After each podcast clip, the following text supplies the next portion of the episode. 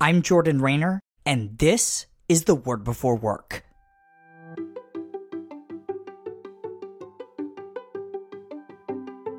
Today we're reading from Genesis 50, verse 20. Here's what it says.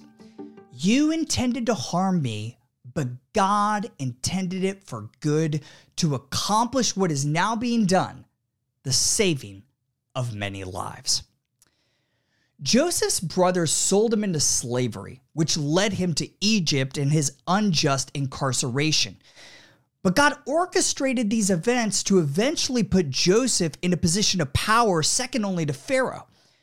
When his brothers needed Joseph to save their lives, they understandably feared that Joseph would choose to retaliate, but Joseph did the unexpected. He forgave them and claimed that God intended all of his hardship for good.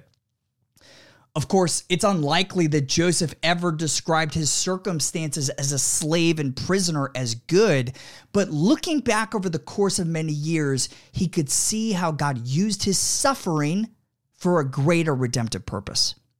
One day, believer, you and I will be able to do the same, if not on this side of eternity, then the other. Now, that truth doesn't make the pain we feel today any less real or horrible, but it does give us hope. What hardships are you experiencing right now at work? Have you lost a job? Have you been a victim of injustice, or are you simply not as far along in your career as you once dreamed? Trust in the hope of Romans 8:28, that in all things God works for the good of those who love him. How can you be certain of this truth? First, by looking at Joseph, and second, more importantly, by looking at the one that Joseph points to. Like Joseph, Jesus was sold by his brothers and unjustly imprisoned.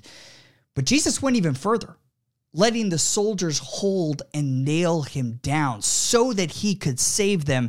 God used the crucifixion, the darkest moment in history, for good, and thus you and I can be confident that he will make good on his promise to work our hardships, infinitesimally small compared to Christ's, for our good and his glory.